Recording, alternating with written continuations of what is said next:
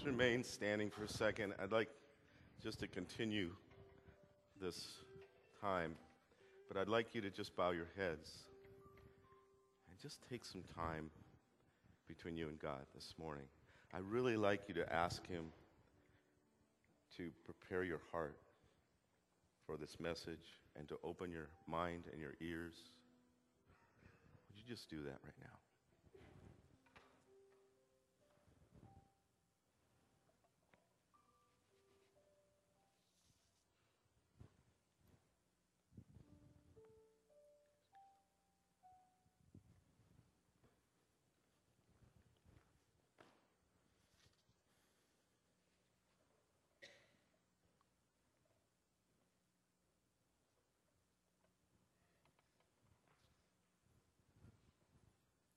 Come in Jesus' name. Amen.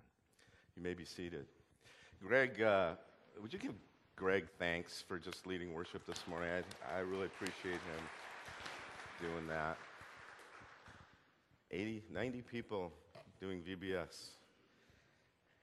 How many are like, oh, I can't wait till tomorrow morning I get to go out and do VBS? All right. Seven of you. That's good.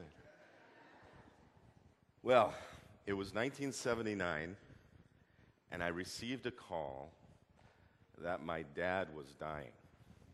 It's a great way to start a message, isn't it? My dad was dying in Dallas, Texas, and I was in Colorado with my wife and two kids. We were starting a business in Colorado, and I get this phone call. My kids barely knew their grandfather. My youngest did not know him. And I hadn't seen him in a couple years my dad in a couple years. He had colon cancer. And he was always a, a, healthy, athletic guy. He was 64 years old. He had a degree in economics. He was brilliant. And I didn't want to go.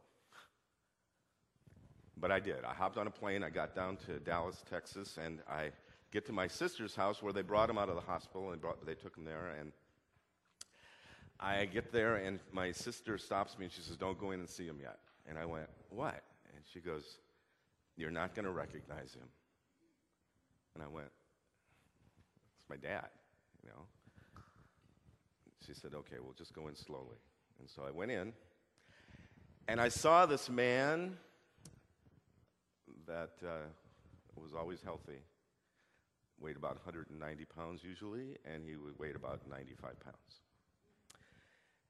And I got sick to my stomach and I ran out.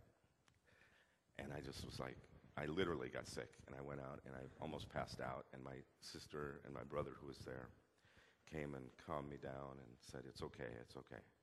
So we went in, I went in again, and I sat down and I couldn't put my dad's face on this body. I couldn't see him there. It didn't, he was unrecognizable. My sister took his hand and put it in mine.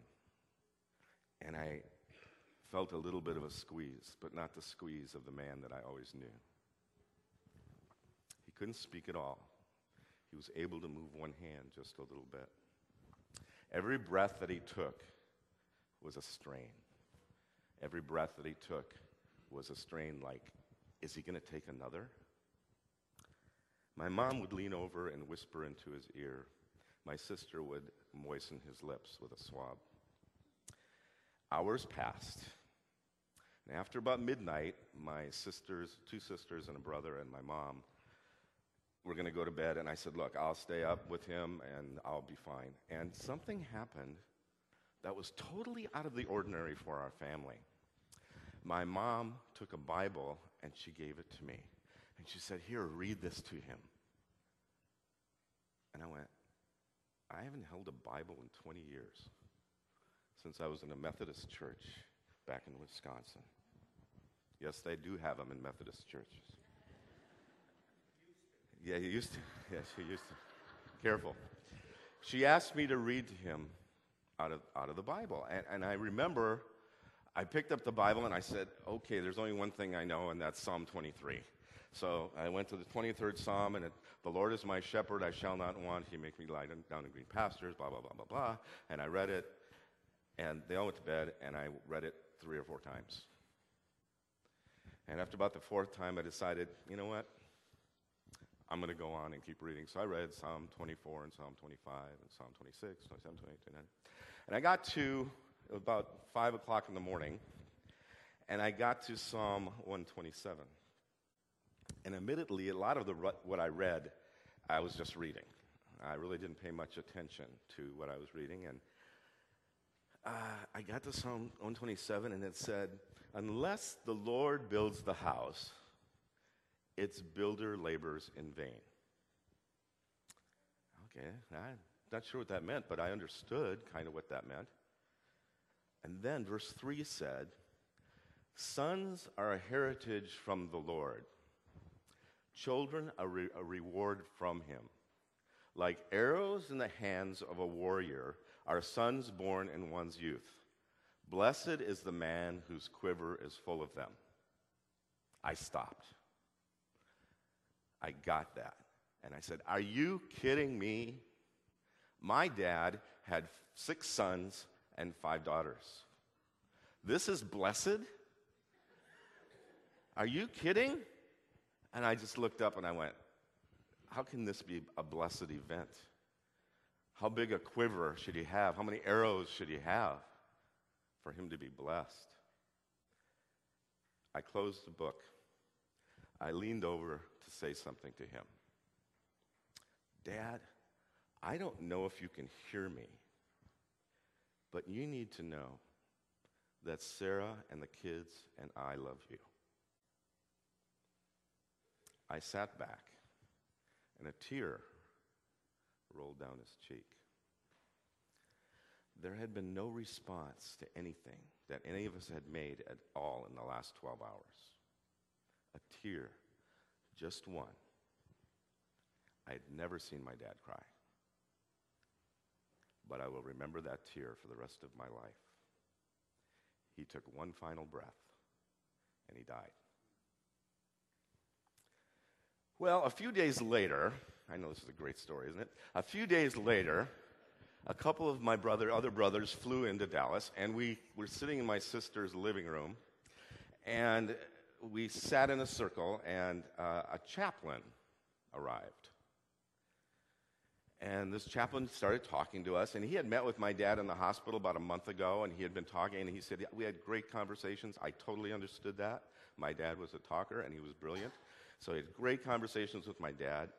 then he made a statement that I just totally blew off at the time. He said, Your dad accepted Jesus Christ as Lord and Savior three weeks ago. What was that supposed to mean? I had no idea what that meant. We all knew who Jesus was. You know, we had been to Sunday school, and, and so we knew who he was. And but what did it mean to accept him as Lord and Savior?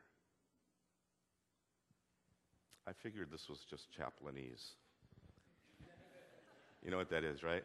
Chaplain, chaplainese. I just made that word up. After a couple days, I returned to Colorado, and I, I, told most of what happened to Sarah as well as I could remember, but it was a very surreal experience, as a lot of you have gone through this. Uh, no, I never cried or felt any strong emotions. I was just numb. I never thought of dad being better off. I never thought of him not suffering anymore. So those thoughts never entered my mind. It was more just go on with life, and perhaps this last weekend never happened. That was in December of 79. Six months later, through different ways that Jesus Christ and God works in our lives, my wife and I came forward at a Southern Baptist revival meeting and accepted Jesus Christ as our Lord and Savior. Since that time, my mom, eight of my siblings, over 30 of his grandchildren, and over 35 of his great grandchildren are living for Jesus Christ. They're in the mission field, they're doing Bible studies, and they're all looking, yeah. there, is an ex- there is an excitement in our family of seeing my dad again. My stance for Christ has not wavered. I've had struggles, and I still do. However, the miracles I've witnessed and the lives, I, lives I've seen changed, and the steadfast grace I've seen through him, have changed Sarah and I, and we will stand for him for the rest of our lives. Okay, that's a little bit of my testimony. Now for the sermon. I've got this down to 45 minutes, so just relax. Come from a Baptist background, you know, what do you do? How many of you have heard the term, is it warm in here? Holy cow. You think you're warm. How many of you have heard the term Sunday Christians? Yeah, I think we all, just about all have. I, I've been in the ministry about 30 years, and I've often heard that phrase, Sunday Christians. But the more I think about it, the more I've convinced that those people don't really exist. It's true that some go to church on Sunday, dutifully carry their Bibles, and they pay their tithes, but then they leave here and there's no fruit. So I don't believe there's such a thing as a Sunday Christian. There are people who go to church on Sunday who say they're Christians, but there's no fruit. They're usually the complainers and not the servers. I believe that when Christ takes over our life, it's a total makeover. It's not just for one day, it's forever. I want to talk about someone that I feel was not a Sunday Christian. Don't get me wrong, he had his problems. This was a man that struggled and a lot of problems, but never a Sunday Christian. He is a man that scholars would call the knucklehead of the disciples. right? Okay. Um, he's probably, besides Jesus, my favorite character in the Bible. It's a man that no matter what happened, he would jump in and want to work hard for the favor of Christ, only to find out later in life he didn't have to work at all. The favor was given to him at the cross. And that man is Peter. I see Peter as a guy that's kind of like the guy in that Staples commercial that goes, says, Wow, what a great price. You know, that, you know that commercial? Wow. I can see Peter going, Wow, what a great miracle. Turning the water into wine. Wow, what a great miracle. Feeding 5,000. Wow, what a great miracle. And Andrew going, Yeah, I know, right? That's, that's who I see Peter. I see he's a guy that was smitten with Jesus. He was just smitten. He wanted to help him with everything. Whatever Jesus said, Peter would be there with a comment or a question. He was like a little boy who wanted to jump on a bike without ever seeing one with, with no training wheels, and he would just keep falling over, getting scraped up. But the thing I loved about Peter, he would always keep getting up no matter how far he fell. I'd like to take your Bibles and open to Matthew 14, verses 22 through 33. And you can follow along. If you'd stand as we read this this morning. Immediately, Jesus made the disciples go into the boat and go on ahead of him to the other side while he dismissed the crowd. After he had dismissed them, he went up on a mountainside by himself to pray. When evening came, he was there alone. But the boat was already a considerable distance from land, buffeted by the waves because the wind was against it. During the fourth watch of the night, Jesus went out to them, walking on the lake. When the disciples saw him walking on the lake, they were terrified. It's a ghost, they said, and they cried out in fear. But Jesus immediately said to them, Take courage, it is I. Don't be afraid. Lord, if it's you, Peter said, replied, Tell me to come out, come to you on the water.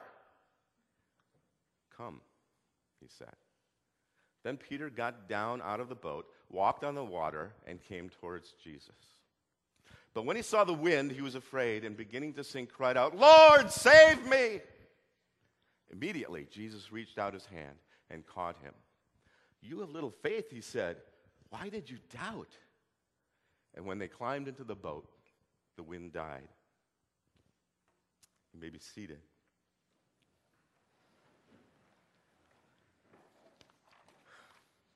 Now, when you hear about these passages, you, and I'm sure you've heard a message on this before, one of the things about preaching every three months is you don't do a series, so you've got all these thoughts that come into your head and so you want to kind of get rid, throw them all at you. I promise I won't do that. But when you hear about these passages, I usually talk about overcoming the storms of life. Well, I'm going to go in a little different direction here with Peter. Try and stay with me. If you go back one verse to verse 21, it says that Jesus is on the shore of Galilee. It is late in the day, and Jesus has just performed a great miracle of feeding the 5,000 with loaves and two fish. And Matthew says, tells a story that um, immediately, by the way, immediately is used three times in these verses. So it's not like after a while, it's immediately Jesus made the disciples get into the boat and go on ahead while he dismissed the crowd. And after he dismissed them, he went up the mountainside by himself to pray. As the disciples began to sail across the lake, an enormous storm comes up. From the way the Gospels tell this, and this, this is in Mark and John also, but only in Matthew does it talk about Peter. After he dismissed them, he went up on the mountainside. And the storm began around 8 o'clock and continued all night. And in Mark, it says the disciples are in the boat straining against the wind and the rain. So it's 9 o'clock, 10 o'clock, 11 o'clock, 12 o'clock, 1 o'clock, 2 o'clock. And it says in verse 25, during the fourth hour, fourth, fourth watch of the night, Jesus went out to them walking on the lake. And it's believed the fourth watch occurred sometime between 3 and 6 a.m. is when Jesus went out there. They've been rowing and rowing and rowing and getting nowhere. And they can't seem to make it to shore. And every muscle ached. They were mad. They were, the wind was howling. It was being pelted by rain. And they were getting hit from every angle. And verse 26, it says, When the disciples saw him walking on the lake, they were terrified. How many of you have ever been terrified? How many have like almost gotten into an accident? Just like, oh, doesn't that just like suck it out of you? I can imagine they saw Jesus walking on the lake and they didn't say, It's a ghost. I think they screamed. I think they were scared. I, it says they were terrified. It's a ghost! I don't think they said, Whoa, here comes Jesus walking on the water. I think he'll help us row. I think they were terrified. And the Bible says that. Now, I also think I'd be one of those guys that say, It's a ghost. Shut up and let's keep rowing. But Jesus immediately said to them, immediately said to them, Take courage. It is I. Don't be afraid. I kind of pondered how he said that. Take courage. It is I. Don't be afraid. So he could be heard over the storm. Or if he said, Take courage. It is I. Then it just cut right through. And they heard him. Now take note of what he said here because when he said, It is I, we hear um, an expression that the disciples would have totally recognized because it didn't it says it is i in the english. But they heard it says i am. They knew it was that he was related to the god of abraham who in the old testament saved saved people many times. Wow! That's a great miracle! And you see peter? Holy cow! Thomas goes yeah right. Lord, if it's you, Peter replied, tell me to come to you on the water. Can you hear the others? What are you, crazy? Peter, you'll drown. That's nuts. Now, at this point, Peter's not being impetuous. It's not if, if he jumps into the water. Matthew is very clear that Peter asked permission. If Jesus says no, Peter stays in, Peter stays in the boat. But Jesus didn't say no, he said, Come. And when Jesus says come, we better come. When he says walk, we better walk. And probably in Peter's case, it was better to get out of the boat onto the water than stay in it. How often do we do something without asking permission? unless the Lord builds the house, he who builds it builds it in vain. We need to be obedient and ask God to be with us before we jump into things, not when we're in the middle. Before we jump into things that could drown us. A lot of times a church will say, well, let's, let's go do this project. And they don't pray about it. A lot of times you'll go say, well, this is what we should do. But you don't pray about it. Ask permission. Peter would not have gotten out of the boat if Jesus hadn't said, Come. Come, Jesus said. But perhaps Peter looked at the others and said, Hey, guys, come on. Come on, we can go on the water. And uh, Matthew and John and Bartholomew and Andrew go, No. And by the way, no in Greek is no. I asked the Greek expert over there. Then Peter got on a boat, walked on the water, and he came toward Jesus. I read a lot of commentaries on this, and some were very negative to what Peter did. They thought they called him impulsive and headstrong. Some even suggested that Peter thought he was better than others. I believe that's, that's just me. There was a pastor I knew that every time it was his idea, he would step down. I believe that those commentators were commentators that would never have gotten out of the boat. That's just me. Now, everything goes fine until Peter notices the storm all around him. Now, remember, the storm has not stopped. The storm was still going. The storm was, was coming down, the rain was, was hitting them, the boat was bobbing up and down in the back. And Matthew tells us that when he saw the wind, he was afraid. But the wind was there all along. The storm had been raging. And if it's it's not as if it let up when Jesus began walking on the water because it says in verse 32 the wind doesn't die down until Jesus and Peter get back into the boat. The text reminds us that Jesus not only controls the storm, he reveals himself within it. Very often, our purest vision of Christ comes when the storms of life threaten us, especially threaten to capsize the tiny boat that we live in and our faith. How many have been there? Okay. But what happened to Peter can happen to any of us. For a brief moment, he forgets about Jesus and thinks about himself and where he is. He is Peter, a Galilean fisherman who belongs back in the boat. In that instant, he looks down at his feet and he sees nothing but water. His mind comes to a quick conclusion I'm not supposed to be walking on the water. This is crazy. When Peter goes down into the water, he prays one of the shortest prayers in the entire Bible Lord, save me! That's usually when we scream it out, isn't it? When we're sinking. That's what happens. But sometimes a short prayer is good. Sometimes bre- brevity is good. Sometimes we do these long and holy prayers, and Jesus is going, get to the point.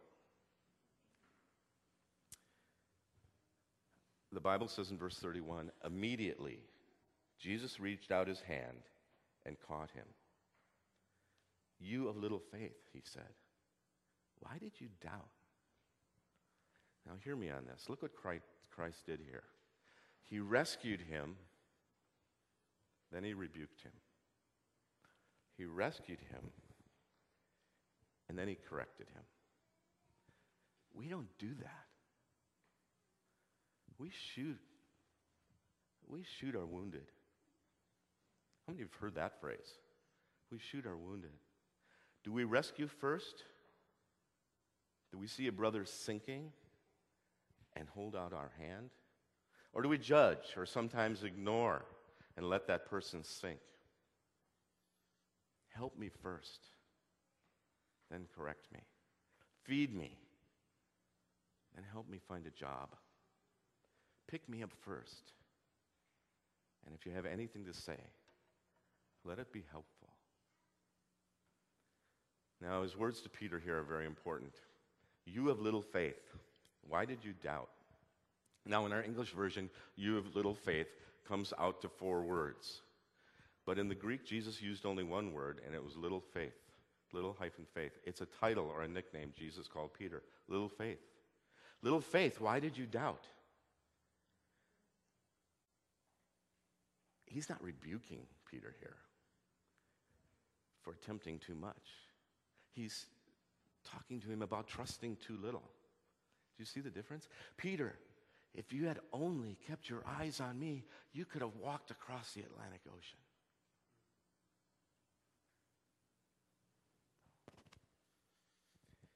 Let me make this final observation about Peter.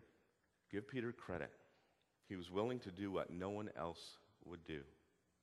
Before you come too hard, down too hard on Peter for taking that step out of the boat and for taking his eyes off Jesus, just remember there were 11 others watching.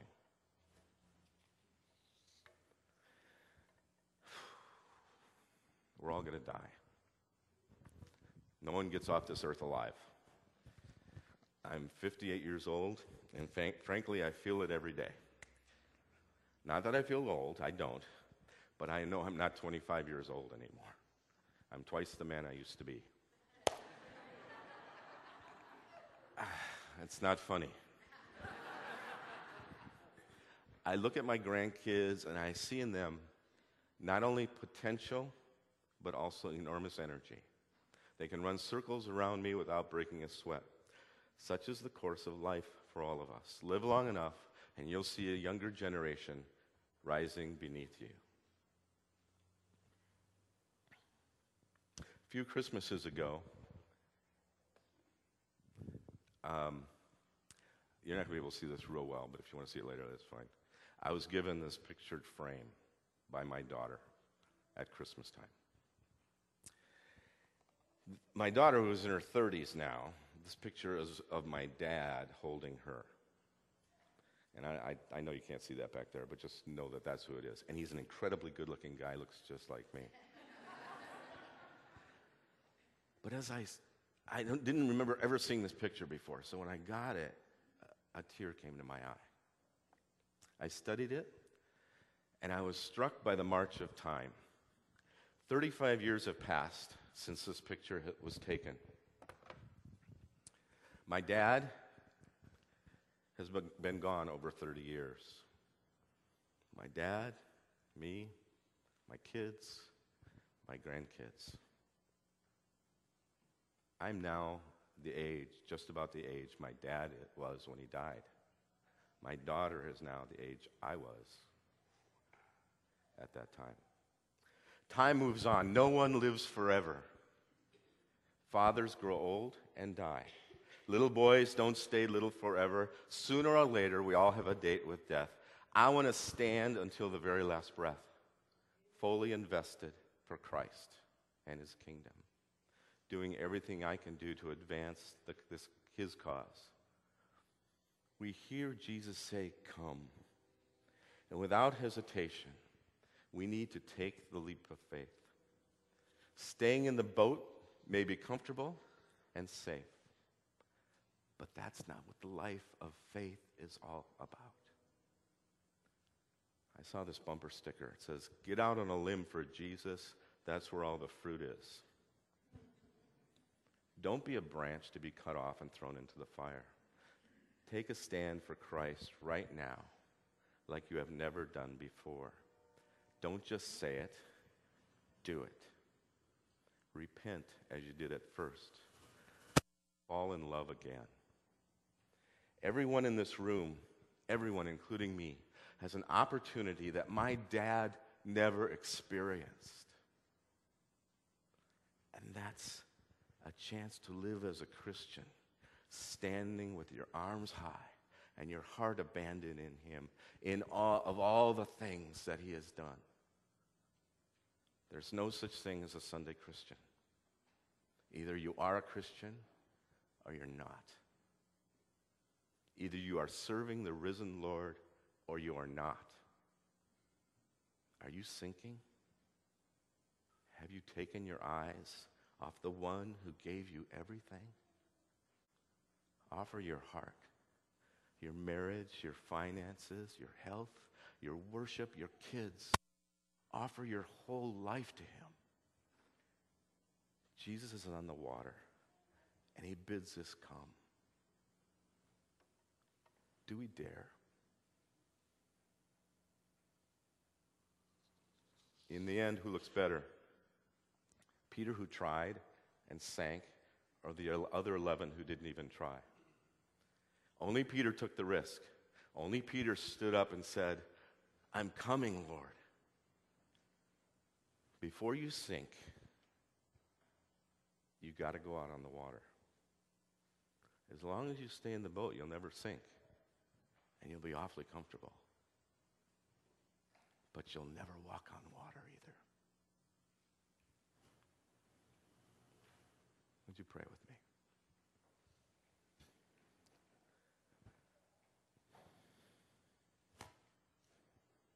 And ushers, would you come forward, please? Lord,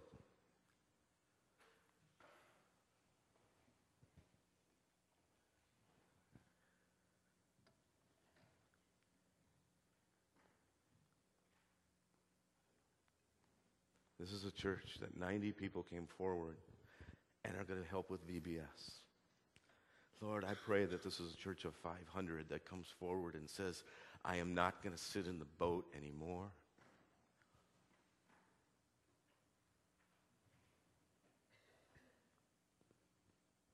I'm going to get out.